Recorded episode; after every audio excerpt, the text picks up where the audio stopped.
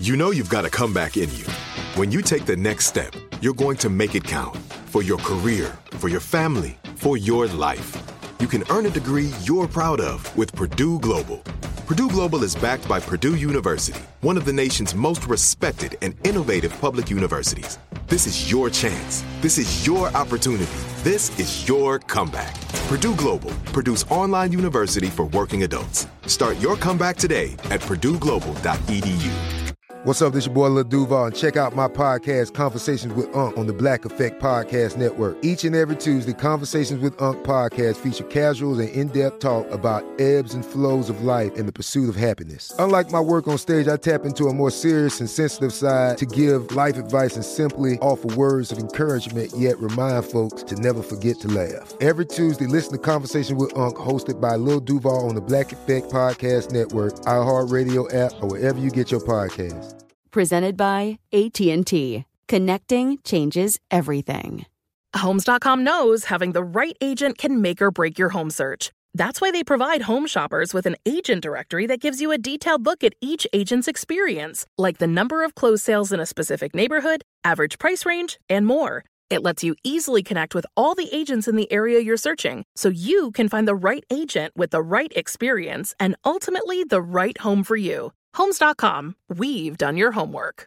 When you have health insurance, it's easy to forget about your out-of-pocket costs. That can be a lot of money, but are your bills accurate? Well, it's estimated that over 50% of medical bills contain errors. HealthLock can help you. HealthLock technology securely connects with your insurance and flags any overbilling, wrong codes, and fraud.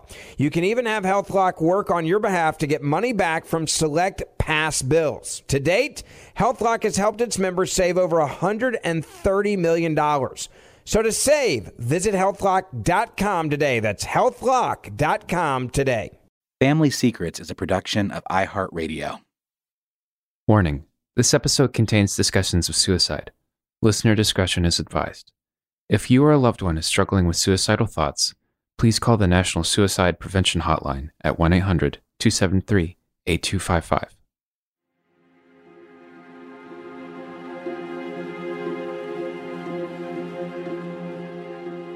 I think I was old enough to think, not like, oh my God, she lied to me. I can't believe she did that. But I think I had the thought, well, there must be a reason she lied about it. There must be a reason she didn't want me to know. I think I was worried about upsetting her, or I wouldn't say I was scared. I was more nervous to say anything. So that's kind of my MO. I'm nervous. Sometimes if I'm scared or nervous to do something, I just don't do it, or I put it off, or I procrastinate it. That's Lindsay Romer. And this is a story of a layered secret. The kind that begins in childhood and moves through life in various ways, sometimes so subtle that we don't even know what's happening. We just have a faint whiff of something not quite adding up, not quite making sense. And, as always, when the secret is finally spoken, fully revealed, finally, though it may be shocking, finally we understand.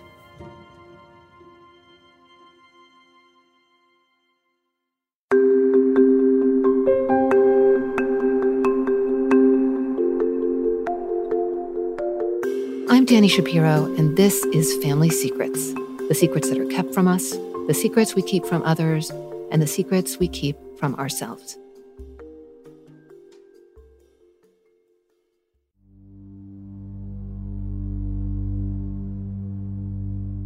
I grew up in Baltimore County, Maryland. I was born there, and I really have nothing but positive memories of my childhood, even with my parents got divorced when I was, I think, maybe 3. But when you're a child, you kind of see everything with rose-colored glasses, I guess, if that makes sense. It was just kind of normal. There were kids that I went to school with or that I knew that seemed to have a whole lot of things that they did in their lives, sometimes more than, I guess, what I felt like I had, but I never felt like I was missing anything. My mom was always very loving and caring. And we had a cute little house in Baltimore County, and it was me and my brother. And your brother is? He's 3 years younger than me. Do you have memories of that really early childhood time? I know your father died when you were 5. Do you have memories of him? He was actually a magician. He used to, do shows all over the place and would always do my birthday parties. And I just remember him as like a happy, just kind of glowing, magical person. I don't ever remember him seeming or being sad or upset. Do you have any memories of his performing at your birthday parties? I do. There's one in particular. It's just kind of like a flash of a memory, sitting in front of the bay window at our old house, and it was probably a small party. Maybe I had like 7 or 8 friends over, and he did, was doing some magic tricks, and it was this combination of so excited and happy that he was performing for us, and also like very proud, thinking like, oh my God, my friends must think this is so cool. My dad's a magician. And maybe cool wasn't the word I used, but oh my God, my dad's a magician. Like, this is kind of as good as it gets for a tiny kid. I remember being at one of his magic shows in the theater, and I was either in the front row or pretty close to the front row. And I remember these sun-kissed fruit snacks that my mom used to buy, and they were little like pellet-shaped things, and I would mush them onto my fingernails and pretend that I had pretty fancy lady nails. And I remember watching one of his magic shows while sitting, doing that with my nails in the audience. After my parents separated, he had, obviously his own place, and it was just decorated with so much magic stuff. I remember there was a slot machine that took dimes, and he would just have this unlimited supply of dimes and would just let me play on that. Did your mom work as well? She did. She still has the same job she had out of school. She went to MICA, and she's an interior designer. Tell me a little bit more about your mother. My mom, she is somebody I hold as, like I said, my brother's one of my best friends. I hold my mom just as close. She's someone over the years that I have grown to develop just so much respect for and so much love. I've always loved her. There's never a point in my life when I was like, my mom's the meanest, other than probably when I was going through puberty and she told me I couldn't go to the movies or something. But she is someone that I now have 2 stepdaughters that are 9 and 11, and there's so many times that I will call her or text her and be like, oh my God, one of them just did something to me that really upset me or hurt my feelings, and I know I did the same thing to you, and I'm so sorry. And this gives me this whole new level of respect for her, I think, as a parent. And one thing that always stuck out to me is when we were kids, we weren't wealthy by any means, but she never, me and my brother would ask for a million things as kids do, whether we were at the grocery store, or Toys R Us, or wherever. And she would never say, we can't afford that. She would just say, we don't need that. And that was something that, looking back as an adult, I think was just a wise, way of saying that to us. Mm-hmm. And kind of helped me, as I grew up as an adult, evaluate, do I need this? No, I don't need this. Maybe I'll just put it back on the shelf. I shouldn't get it today.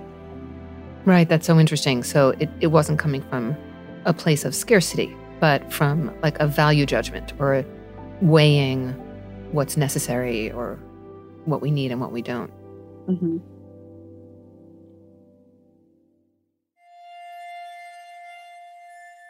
So Lindsay's dad is a magician. Really, this has got to be like hitting the parental jackpot.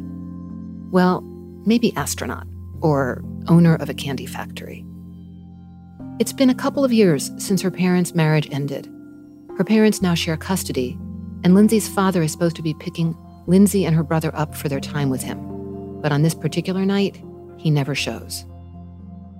It was a Tuesday night, and my mom was out of town, and my grandmother was staying with us, and he just didn't show up. And I remember looking out the window, and it just got later and later and later, and he just never arrived. My grandmother eventually was like, it's too late. You guys have to go to bed. Let's just go to bed. And the next day, my mom came back from her trip early. I wasn't expecting her that early. And there were all these people in her house, and I couldn't find my mom. I kept being like, where's my mom? Where's my mom? And I remember people being like, leave your mother alone. She'll be down in a minute. Leave your mother alone. But I just have this very vivid memory of being in that house and just seeing, as short as I was at 5 years old, just seeing all these legs everywhere. And then I finally went up and found her in her bedroom, and she sat me down and was like, I have to tell you something. Daddy died in a car accident.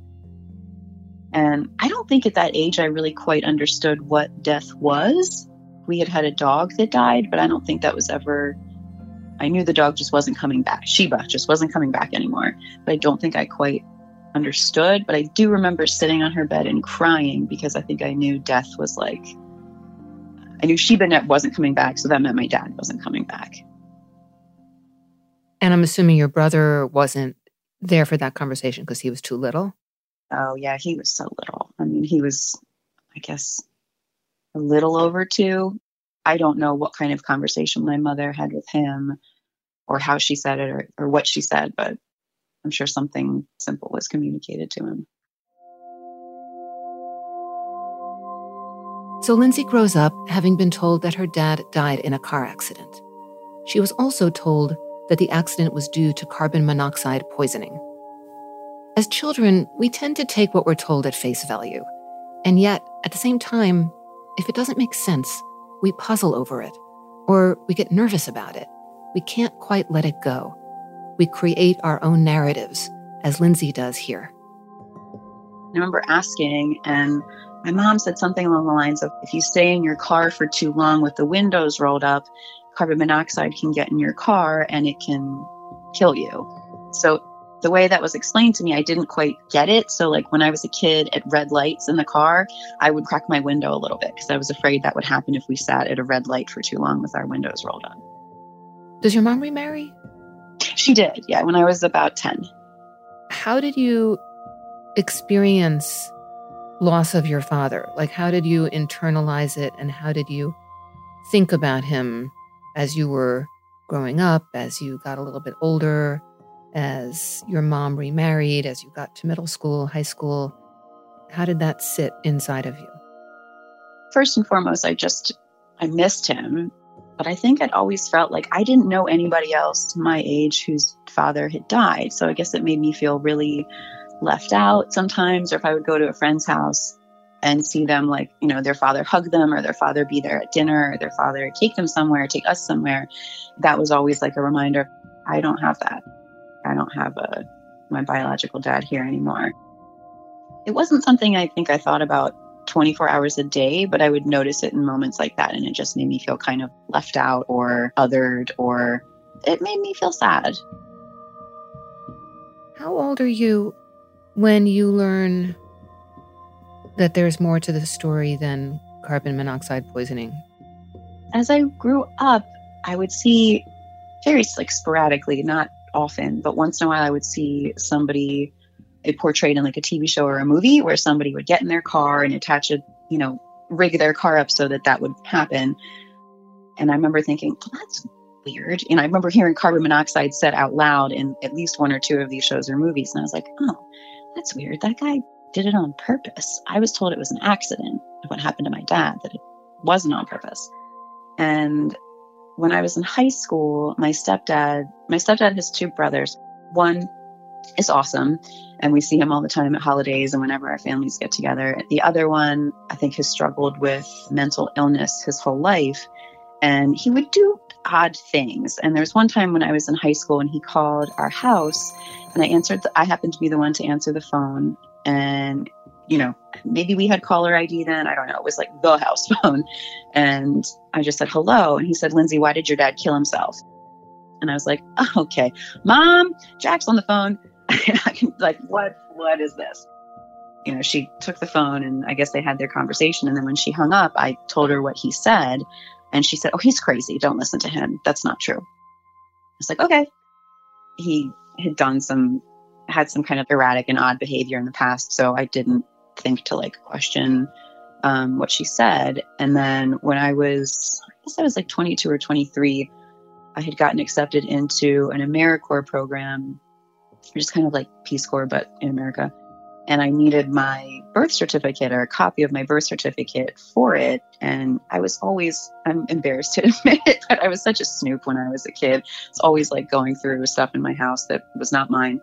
But this wasn't even like intentional snooping. I knew we had this file cabinet in the basement that had documents in it. And I don't know if my mom wasn't home or if I just didn't want to bother her. And I went looking for my birth certificate and I found my dad's death certificate. And I remember it was a plain, simple piece of paper. And there were different options like natural causes, illness, a few other things, and suicide. And I just remember there was a big typewriter looking X next to suicide. And I was like, whoa. It, you know, was the first time, I guess, it was really confirmed for me. And I think in the back of my mind, I think I knew that's what it was, even though my mom told me it wasn't. It was based on those depictions that I had seen in TV shows and movies. And I think I just didn't want to really accept that as the truth. And then I didn't really have a choice but to accept it when I saw it on the paper.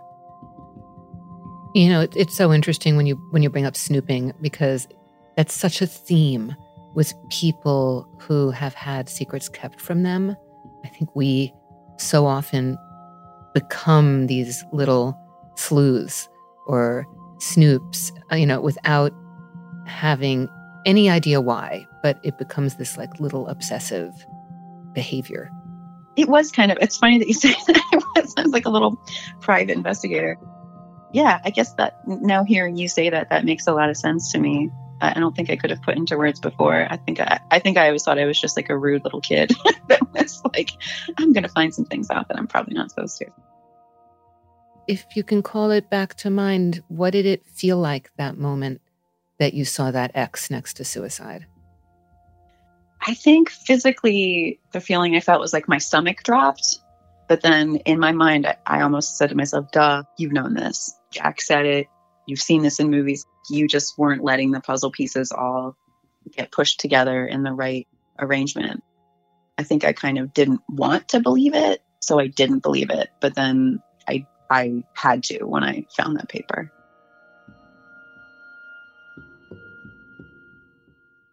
We'll be back in a moment with more Family Secrets. This is it, your moment. This is your time to make your comeback with Purdue Global. When you come back with a Purdue Global degree, you create opportunity for yourself, your family, and your future. It's a degree you can be proud of, a degree that employers will trust and respect.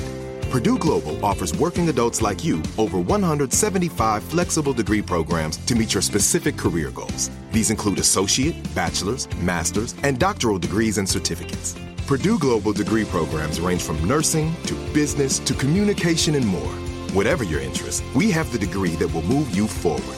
You have the knowledge. You have the experience. Now it's time to get credit for the work you've done and earn the recognition you deserve with Purdue Global, Purdue's online university for working adults. You know you're worth it. We do too. So don't wait another second to get the degree that will take your career to the next level. Start your comeback today at PurdueGlobal.edu. I'm Elliot Connie, and this is Family Therapy.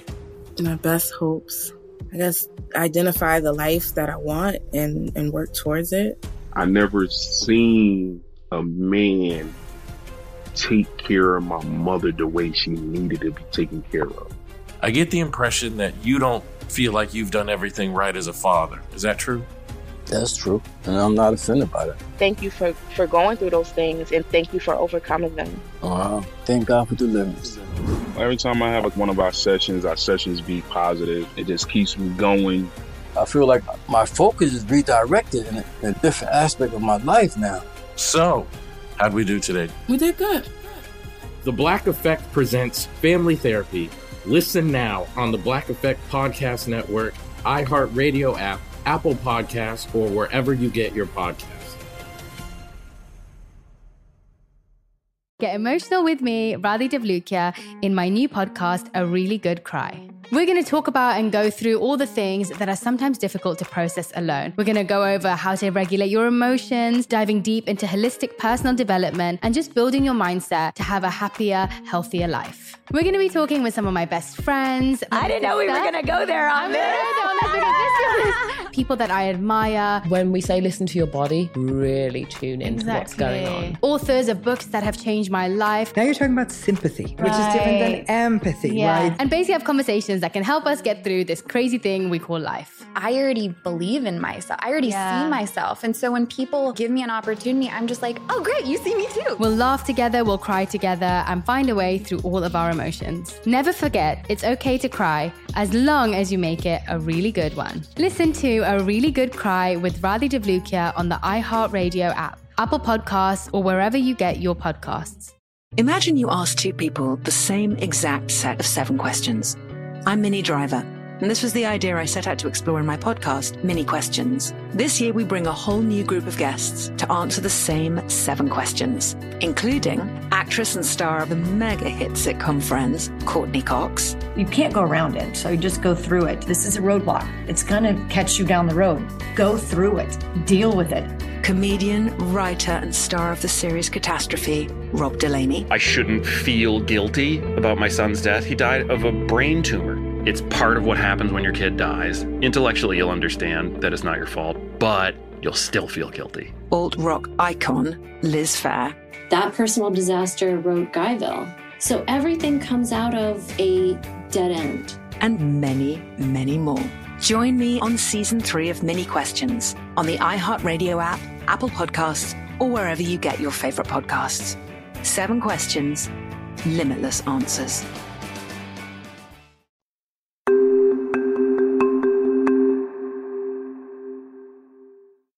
Now Lindsay knows, unequivocally, that her mother has actively kept from her the fact of her father's suicide.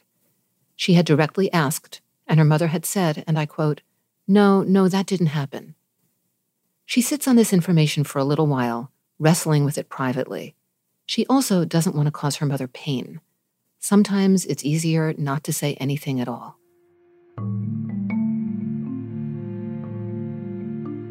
I think I was old enough to think, not like, oh my God, she lied to me. I can't believe she did that. But I think I had the thought, well, there must be a reason she lied about it. There must be a reason she didn't want me to know. I think I was worried about upsetting her, or I wouldn't say I was scared. I was more nervous to say anything. So that's kind of my MO. I'm nervous. Sometimes if I'm scared or nervous to do something, I just don't do it, or I put it off, or I procrastinate it. So it wasn't until a couple months later when I was actually away. I was in Denver, Colorado at a training for my AmeriCorps program. And one night, I'm really not sure what inspired me to do it, but I just called her.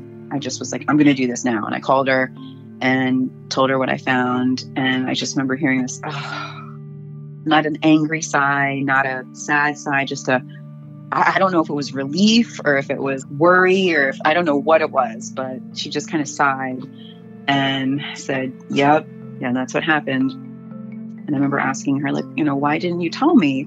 And her response was just, when should I have? There never was a right time. Just, I didn't know how to tell a 5-year-old little girl that. And when do I do it? When you're 10, when you're 15, 18, 21? There never was a right time. And I just never knew when to drop that bomb. And, it's I get that. That's sometimes the way I operate. If I'm scared or I don't know how, I just don't do it. I think I remember being a little bit you lied to me. Why you lied to me? And I think her response was just I panicked. I didn't expect Jack to call and say anything like that to you. That's not, if you ever were to know, that's not the way I wanted you to find out. I wasn't mad or anything, but I was grateful that we had that conversation and that she did open up about it. And did she give you any sense of the reason for or the motivation behind your father's suicide? Did she talk about his being in any way unstable or mentally ill or depressed? Not really. It was my whole life. She didn't speak highly of him, but she also didn't speak poorly of him. She just didn't really speak about him much at all. And I noticed, throughout my life, if I had a question about him or I brought him up, it almost seemed like she winced or her body tensed up, and that communicated to me maybe I shouldn't bring him up too often because it just seemed uncomfortable or maybe painful for her. She just said in that conversation when I was in Denver just that he was very depressed, he was having a hard time, but she really didn't give me any kind of details about anything. It's also so interesting, I think, when as children or in families, when we sense that a subject is painful or off limits, or, you describe your mother as wincing, that serves to keep us quiet. It serves to, not want to cause pain, not want to rock the boat in any way. I think it too was my mother, I've always just seen her as perfect and strong, and I didn't want to do anything to make her not feel like that or to upset her, to make her feel sad.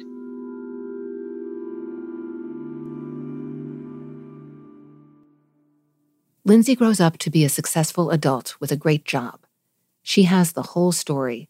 She knows all there is to know about how she lost her father. She's moved on. If you were to come across her Facebook page, you'd see whatever she'd made public on social media, perhaps a few photos and posts, the information that she worked for a nonprofit and had graduated from Villanova. You know, so many family secrets stories would not have come to light if not for social media. And what you're about to hear next is one of them. I think it was my early 30s, I got a Facebook message from a man named Brian. He was a very handsome older man with, gray hair and like a gray goatee. And this message said, I knew your dad and I knew your grandmother. We were friends. It looks like you live a really great life right now. I think your dad would be very happy to see that. And when I first read it, it caught me off guard because my father just wasn't spoken of often, really, even between my brother and I that much. And we didn't see my father's side of the family very often either. So it just wasn't a topic that came up a lot. I thought about it a lot, but it wasn't something that was like spoken about a lot. So to have this, essentially a stranger send me this message, it just really caught me off guard. And I didn't really know how to respond to it, so I didn't. And then I asked my mom about the name, and she said, you don't really have to respond to that person. Didn't show any kind of emotion in her face, was like, that might have been someone from your dad's past. No, you don't have to respond to him. I was like, all right. So your mother says, no need to get back to him. So that door gets closed. And then what happens? Well, I guess fast forward maybe 5, 6, 7 years, and generally the education and training programs that I do are around Baltimore City and Baltimore County. But one of my coworkers who lives on the eastern shore of Maryland, and she, does education around there, she was out on medical leave, and she had this class that she did at a facility in Delaware that supports folks who are in recovery from drugs and alcohol. And my supervisor was like, hey, listen, I know this is super far away. It's just once a month. Can you cover these until your coworker is out of medical leave? And I was like, sure, no problem. And I had just started to get into listening to podcasts, and I was like, amazing. I've got a 2+ hour drive, 5 hours round trip. I was in my car that day. And I think that around the time is when I stumbled on your podcast, Family Secrets. And I found myself so immersed into the episodes, and they made the drive feel like it was 20 minutes. And I remember pulling up to the facility on the first class that I did there, and I was like, God, I wish the drive were longer. I totally enjoyed my class with them. And then I was really excited to get back in the car and listen to more. And I found myself relating with a lot of the guests that you had. And I thought to myself, wow, we had a family secret, but I already figured mine out, finding my father's death certificate. And it started to make me think, as I heard some of your guests say, sometimes when they found out the secret that was within their family, the secret keepers had passed away, and they were not able to ask the questions to those people that they wanted to ask. And I'm almost finished your book, Danny. I have 6 pages left. I was hoping to have it done before I got on the call with you today. But I noticed that it sounded like that was something for you too, that you wished you had been able to ask your parents about your family secret. So I thought to myself, my mom doesn't love to talk about my father that much. So I really need to start reaching out to people that I know and find out some more stories, because if I don't find these out, they're going to leave this earth with the people that know them. Lindsay's right. That was such a fear and preoccupation of mine as well when I first discovered my family secret. My parents were gone, and they had taken it to the grave with them. But there was a great sense of urgency to identify and find those who were still living and might still know something. Those people started to rise to the surface of my consciousness as if they had been there all along, just waiting in line.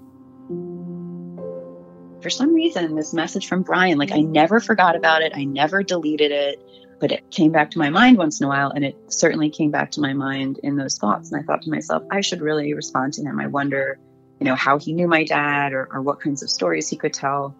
So I responded to him, and he wrote me back almost immediately and I think accidentally tried to call me on Facebook audio. And I remember seeing my phone ring and I was like, oh God, no, I shouldn't have done this. Like, oh, I don't know if I want to, I'm not ready to speak. What's happening? I think the message I wrote him was something along those lines, and not with much detail, but, you know, I just wanted to reach out and see if you might be willing to speak with me on the phone. I would love to hear some stories about my father. And he was very willing to do that. And so we set up a date to talk, and it was a date, I think I did this on purpose because I was meeting some friends for brunch, and the place where we were meeting was about 40 minutes away from where I live. So I made this date to call him on my way out there. And I don't want to say anxious was what I felt, but it was like, oh my God, what's going to happen? What's this going to be? And when I called him, he sounded kind of slightly out of breath a little bit. And I kind of gave him like the background that I just gave you, you know, what prompted me to finally respond to the message. And he said, okay. And he, you know, asked me a few questions about, you know, what did you know about your mom and dad's relationship? And what did you know about your dad? And I kind of was like, why is he asking me this stuff? Like, I just want to hear some stories. And he, you know, said, okay. And he said, well, your dad was gay and he and I had an affair. And there it is. The secret that had been lurking beneath the secret. The first secret, suicide. The second secret, Lindsay's father's sexuality. And then there's more. And I said, what'd you say? And he repeated himself, and I was like, wow. And he goes, did you have any idea? And I said, nope, no, I didn't. He went on to tell me all sorts of stories about how they met, and there were some things that were very heartwarming. There were some things that were also kind of upsetting and scary, and I think gave me a little bit more of a view into my father's mental health. I would imagine that being 5 years old and losing your father, one has lost someone that one has never really gotten to know in a way, except for these flashes and these childhood memories. And so now you're getting this avalanche of information, right? Yeah, that's a good way of saying it. It did feel kind of like an avalanche, and it wasn't an unwelcomed avalanche. It was like, I was kind of like, wow, okay, this is giving me a much broader picture of who my dad was and, you know, what he felt like and what he went through. And after speaking with Brian, I reached out to a few other people, and they all said similar things, that I don't know that he was ever diagnosed, but that he had bipolar disorder. I never saw the depressive states. I don't know if I saw manic states or if I saw, you know, what he wanted me to see or what I wanted to see, maybe, for that matter. But one of the first things he said was, your father was the most charming and charismatic person I've ever met. And he said when they met, they had this just instant connection. You know, they met, sat in his car, and talked for like 3 hours, getting to know each other. And how did they meet? They met at a gym. I didn't ask too many details on, like, you know, how that interaction or who walked up to who or how that went down. But I guess what I picture is they saw each other and kind of their eyes locked and went towards each other and just started chatting. But of course, even as this beautiful love story is playing out, someone is suffering terribly because of it. Lindsay's mother. That's what I think was extremely hurtful for my mother, is that she didn't know about his sexuality, and he was cheating on my mom with this person. And I think after speaking to several family members and Brian and eventually my mother, you know, it was the 80s, and I think he was struggling with his sexuality, and he was suppressing who he knew he was, because I think he wanted to have this kind of stereotypical life of a wife and kids and, you know, white picket fence. I don't think he necessarily felt that in his heart was 100% who he was. And that, combined with his mental illness, made his internal struggle really, really, really difficult for himself. I think it was hard for him to just come out and be who he was. And this was, what, 1984, 1985. The world was extremely homophobic, I think, back then, compared to 2020, when I think folks are a lot more accepting than they were, you know, 40 years ago. Did his affair, your father's affair with Brian, have something to do with your parents' divorce? It did, yeah. It was only a couple of weeks ago I finally talked to my mom about everything. And I think I was kind of trying to, like, gather my facts and find my information before I talked to her. It was another thing. I was just nervous to talk to her about it. We'll be right back.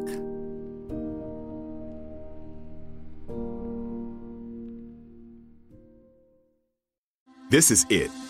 Your moment. This is your time to make your comeback with Purdue Global. When you come back with a Purdue Global degree, you create opportunity for yourself, your family, and your future. It's a degree you can be proud of, a degree that employers will trust and respect.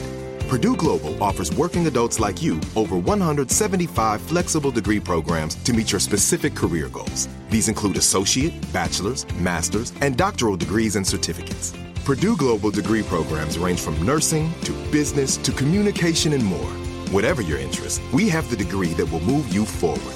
You have the knowledge. You have the experience. Now it's time to get credit for the work you've done and earn the recognition you deserve with Purdue Global, Purdue's online university for working adults. You know you're worth it. We do too. So don't wait another second to get the degree that will take your career to the next level. Start your comeback today at PurdueGlobal.edu. I'm Elliot Connie, and this is Family Therapy. My best hopes, I guess, identify the life that I want and work towards it. I never seen a man take care of my mother the way she needed to be taken care of. I get the impression that you don't feel like you've done everything right as a father. Is that true? That's true, and I'm not offended by that. Thank you for going through those things, and thank you for overcoming them. Wow, thank God for deliverance. Every time I have one of our sessions be positive. It just keeps me going. I feel like my focus is redirected in a different aspect of my life now. So, how'd we do today? We did good. The Black Effect presents Family Therapy. Listen now on the Black Effect Podcast Network, iHeartRadio app, Apple Podcasts, or wherever you get your podcasts. Get emotional with me, Radhi Devlukia, in my new podcast, A Really Good Cry. We're going to talk about and go through all the things that are sometimes difficult to process alone. We're going to go over how to regulate your emotions, diving deep into holistic personal development, and just building your mindset to have a happier, healthier life. We're going to be talking with some of my best friends. I didn't know we were going to go there on this. People that I admire. When we say listen to your body, really tune in to what's going on. Authors of books that have changed my life. Now you're talking about sympathy, which is different than empathy, right? And basically have conversations that can help us get through this crazy thing we call life. I already believe in myself. I already see myself. And so when people give me an opportunity, I'm just like, oh, great, you see me too. We'll laugh together, we'll cry together, and find a way through all of our emotions. Never forget, it's okay to cry as long as you make it a really good one. Listen to A Really Good Cry with Radhi Devlukia on the iHeartRadio app, Apple Podcasts, or wherever you get your podcasts. Hi there, I'm Bob Pittman, Chairman and CEO of iHeartMedia. Welcome to Math and Magic, Stories from the Frontiers of Marketing. This week, I'm talking to acclaimed musician and entrepreneur, Mr. Worldwide himself, Pitbull. A lot of artists in general, people that are very creative, sometimes tend to overthink. That's one of my number one rules. Don't ever overthink. You can think ahead, but don't overthink. And what I mean by that is when they start to write a record, they're like, oh, that's not the line. Oh, that's not this. Oh, it's not that. And everybody has a creative process. I'm not knocking it. For me, I just let it flow. In these exciting times, we're looking to the math, the strategy and analytics, and the magic, the creative spark, more than ever. Listen to Math and Magic on our very own iHeartRadio app, Apple Podcasts, or wherever you get your podcasts.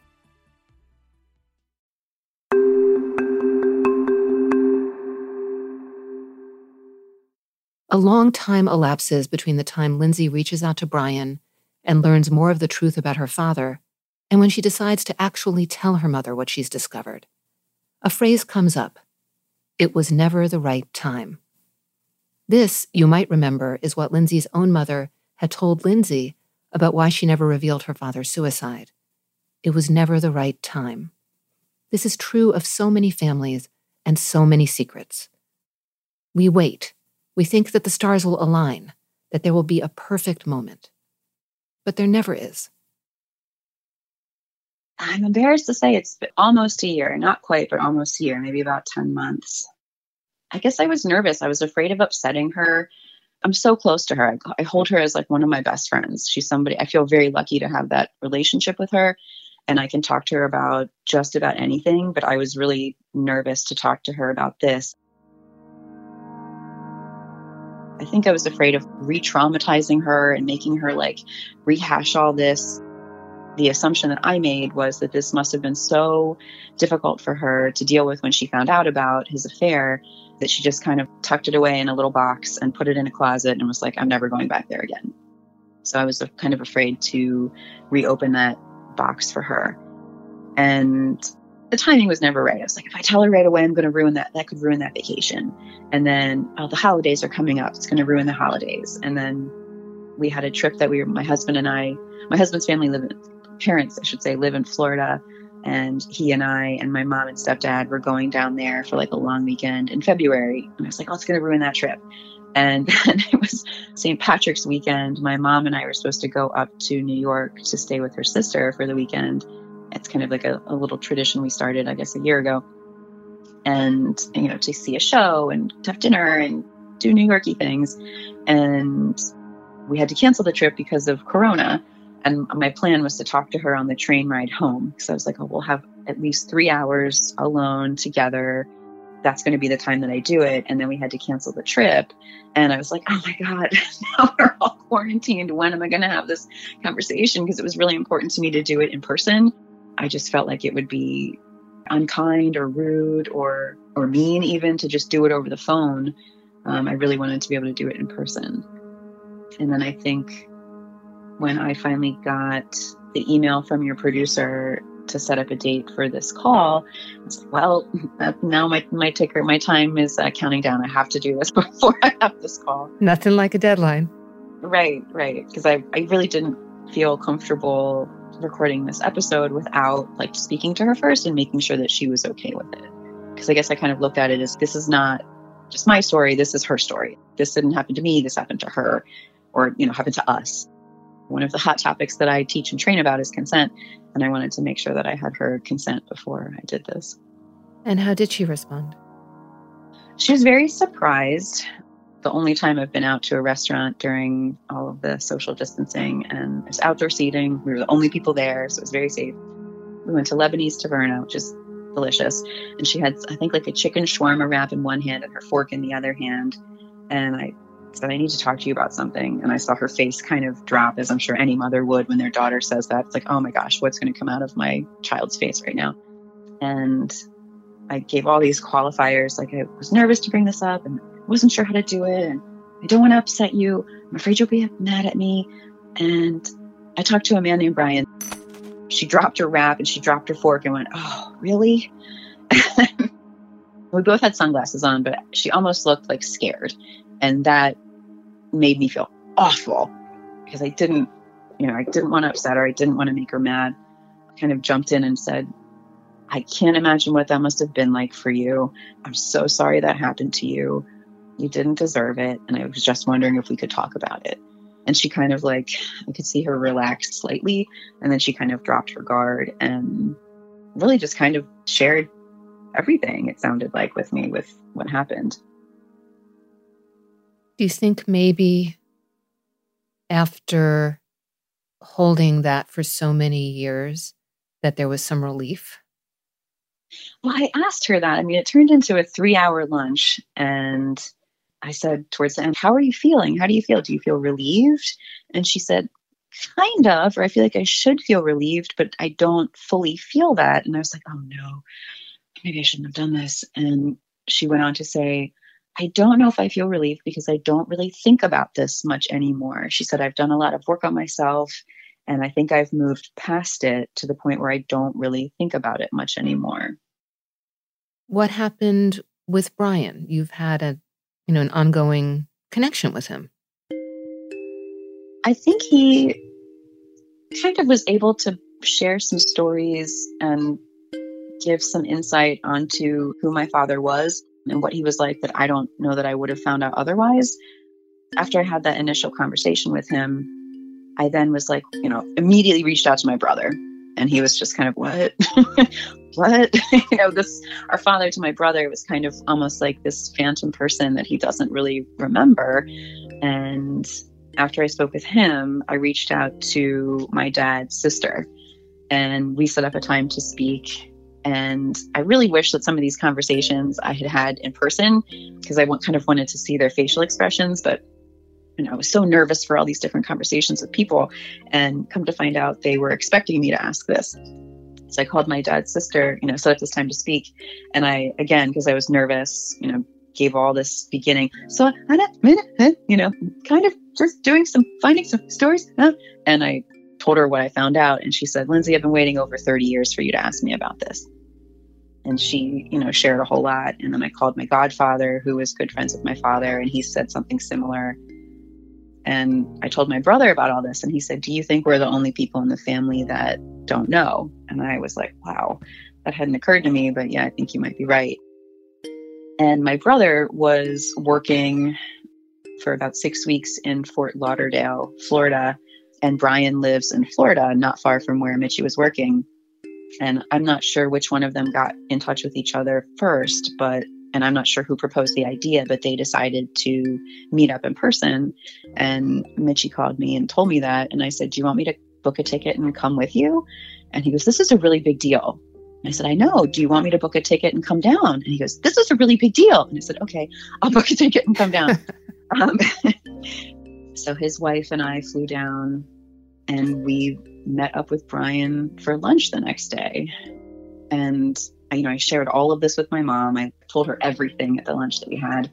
And I think it was hurtful for her to hear that Mitchell and I went and met this man that our father had an affair on her with. But he was so open and so honest and shared so many stories, but, good and bad. Remember, Lindsay's father was a magician. And as a magician, he had certain tools of his trade, white doves, and a white rabbit he used in his shows. Brian tells Lindsay a story that must have been terribly hard to hear about an argument the two of them had at one point, one that illustrates just how much mental anguish Lindsay's dad must have been dealing with. He was so angry that he picked up his rabbit and he threw it against the wall and killed it. I don't say that to speak poorly of my father, to make him sound like a scary monster person, but that was his mental illness acting out and making him make that choice. So Brian shared things like that with us, but he also shared, your father was so charismatic and everyone loved him. And Brian even went on to tell us that he was actually in a relationship with somebody, with a man when he met our father, and, was also having kind of an affair of his own. But Brian said, if this speaks anything to the charisma that your father had, Brian said, my partner even got to be friends with your dad. Like, your dad even won him over. And I was like, wow. And it was just kind of surreal. It was a meeting. That was a story I never thought I would hear. I feel guilty saying this because I know my mom would not like to hear me say this, but I'm grateful for the experience. And it was just, I guess, kind of a beautiful thing to meet somebody who knew our dad on such a deep level. How do you think that knowing all this now impacts you? Are you glad you know? I am glad I know. I think all of the processing, and I've talked to some of my friends about this story, my husband, my brother. I'm glad that I know. And several people have said to me, like, "Are you mad at your mom for not telling you?" And I said, "I'm not mad at her at all. I have nothing but admiration, if not, more than I had before, that she went through this." And she gave me her version of things.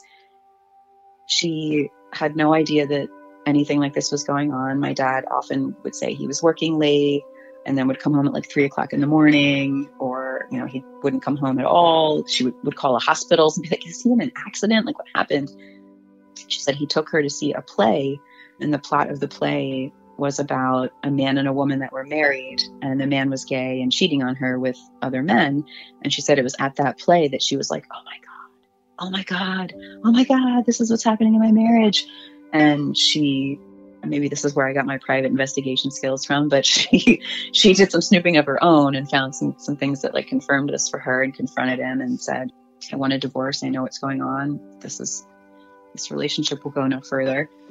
And I think just the way that she raised us, she could have just bashed him every day to us if she wanted to. She could have put awful visions of our father in our heads, and she didn't. You know, she just didn't speak about it much at all.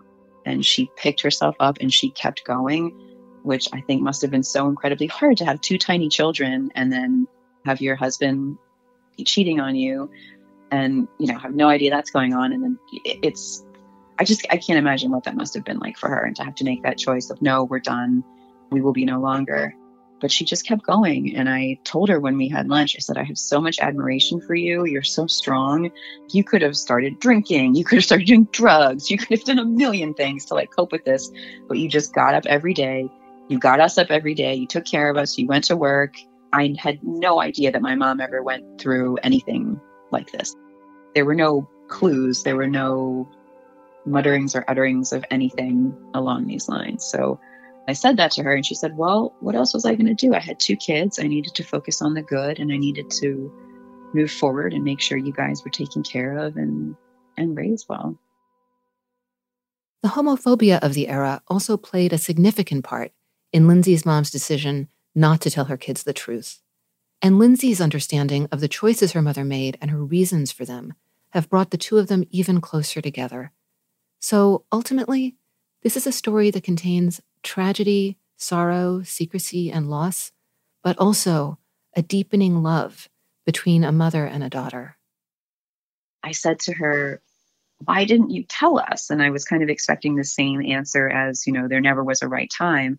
And that's part of what she said. But she also said she was worried about telling us the whole truth because she was afraid that we would get bullied because people were not accepting of folks in the LGBTQ community then. And I was like, wow, that never occurred to me as a reason for why she wouldn't have told us. And then I think as time moved forward, it was kind of, again, like, when's the right time? How do I share this with them? And if she had told us when we were kids, we probably would have just accosted her every day with like 1,000,001 questions, kind of making her relive all of this over and over and over again. So I think it was a combination of trying to protect us and also trying to protect herself. That makes me think of another kind of thematic family secrets thing that runs through a lot of stories, which is that what we find out and when we find it out have a lot to do with how we're going to be able to process, or how a family is able to process, a secret having been kept. And that this is a secret that came out in the fullness of time, kind of when everybody could handle everything about it. Yeah, that's definitely how I've looked at it. Like, I'm grateful to have found out when I did, because I think I'm enough of an adult to be able to process that in a healthy and normal way. I don't know how I would have processed that if I found it when I was 5, when I was 10, when I was 15. You know, I don't know how my brain would have handled that. The one other thing that occurs to me is, as you're talking about your mother, is that this is actually, I mean, your love for your mother is so clear, and your respect for her. This is a way of actually knowing her better and having even more dimensionality to her for you. Yeah, I think knowing all this and also finally hearing her version of everything just makes me want to cuddle her up and hug her forever. You know, when you think you can't love a person more and then you find you do, I guess that's kind of my reaction to it. And I know it's weird for me to say I'm proud of her, but I am proud of her, I think, for, like I said earlier, getting up every day and keeping a routine and raising her kids with love and kindness and moving forward in her life. Everybody has their own different version of the story and different kind of interactions with each other. But yeah, I think it gave us kind of a new, maybe moved us to like a new level in our relationship where we can talk to each other about this. And it really felt like, it almost felt like when we were at lunch and she was telling me everything, we were friends. Like, it wasn't a daughter-mother dynamic. It was like we were friends. And feeling that didn't make me feel nervous or panicked. It kind of made me feel even closer to her, that we have not only a mother-daughter relationship, but also a really strong foundation of friendship.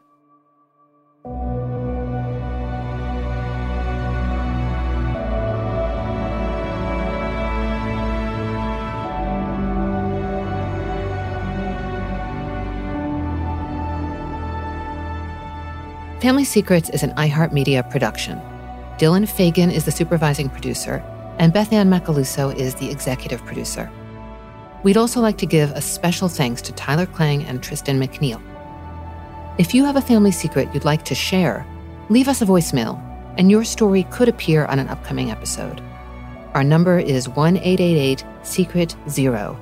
That's secret and then the number 0. You can also find us on Instagram at Danny Ryder and Facebook at facebook.com/familysecretspod and Twitter at famsecretspod.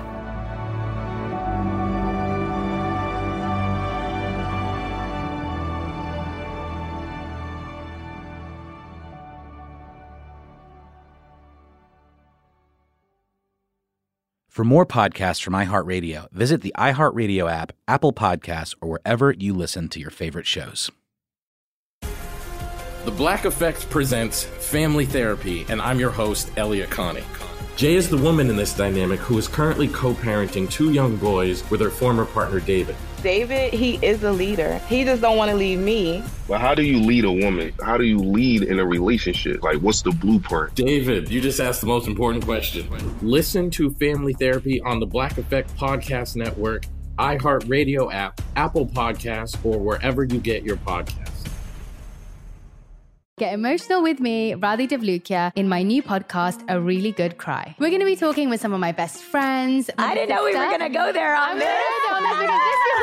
People that I admire. When we say listen to your body, really tune into what's going on. Authors of books that have changed my life. Now you're talking about sympathy, right, which is different than empathy, right? Never forget, it's okay to cry as long as you make it a really good one. Listen to A Really Good Cry with Radhi Devlukia on the iHeartRadio app, Apple Podcasts, or wherever you get your podcasts. The Elevation with Stephen Furtick podcast was created with you in mind. This is a podcast for those feeling discouraged or needing guidance from God. Together in this podcast, we'll dive deep into scripture, uncover the powerful truths that will help you rise above your limitations and embrace your full potential. We're here to equip you with the tools you need to conquer life's challenges. Listen to Elevation with Stephen Furtick every Sunday and Friday on the iHeartRadio app, Apple Podcasts, or wherever you get your podcasts. I'm Diosa. And I'm Mala. We are the creators of Locatora Radio, a radiophonic novela, which is a fancy way of saying a podcast. Welcome to Locatora Radio Season 9. Love at first listen. We're older, we're wiser, and we're podcasting through a new decade of our lives. This season, we're falling in love with podcasting all over again. And getting to the heart of our stories. We're going places we've never gone before, and we're bringing you along with us. With new segments, correspondence, and a brand new sound. Season 9 is kicking off with an intimate interview with Grammy Award-winning singer-songwriter Natalia Lafourcade. What's giving you hope right now? Well, when I see what music does to people, it gives me a lot of hope. If you liked Locatora before, you're going to love Season 9. Subscribe to our show and you'll see why Locatora is your prima's favorite podcast. Listen to Locatora Radio as part of the My Cultura Podcast Network, available on the iHeartRadio app, Apple Podcasts, or wherever you get your podcasts.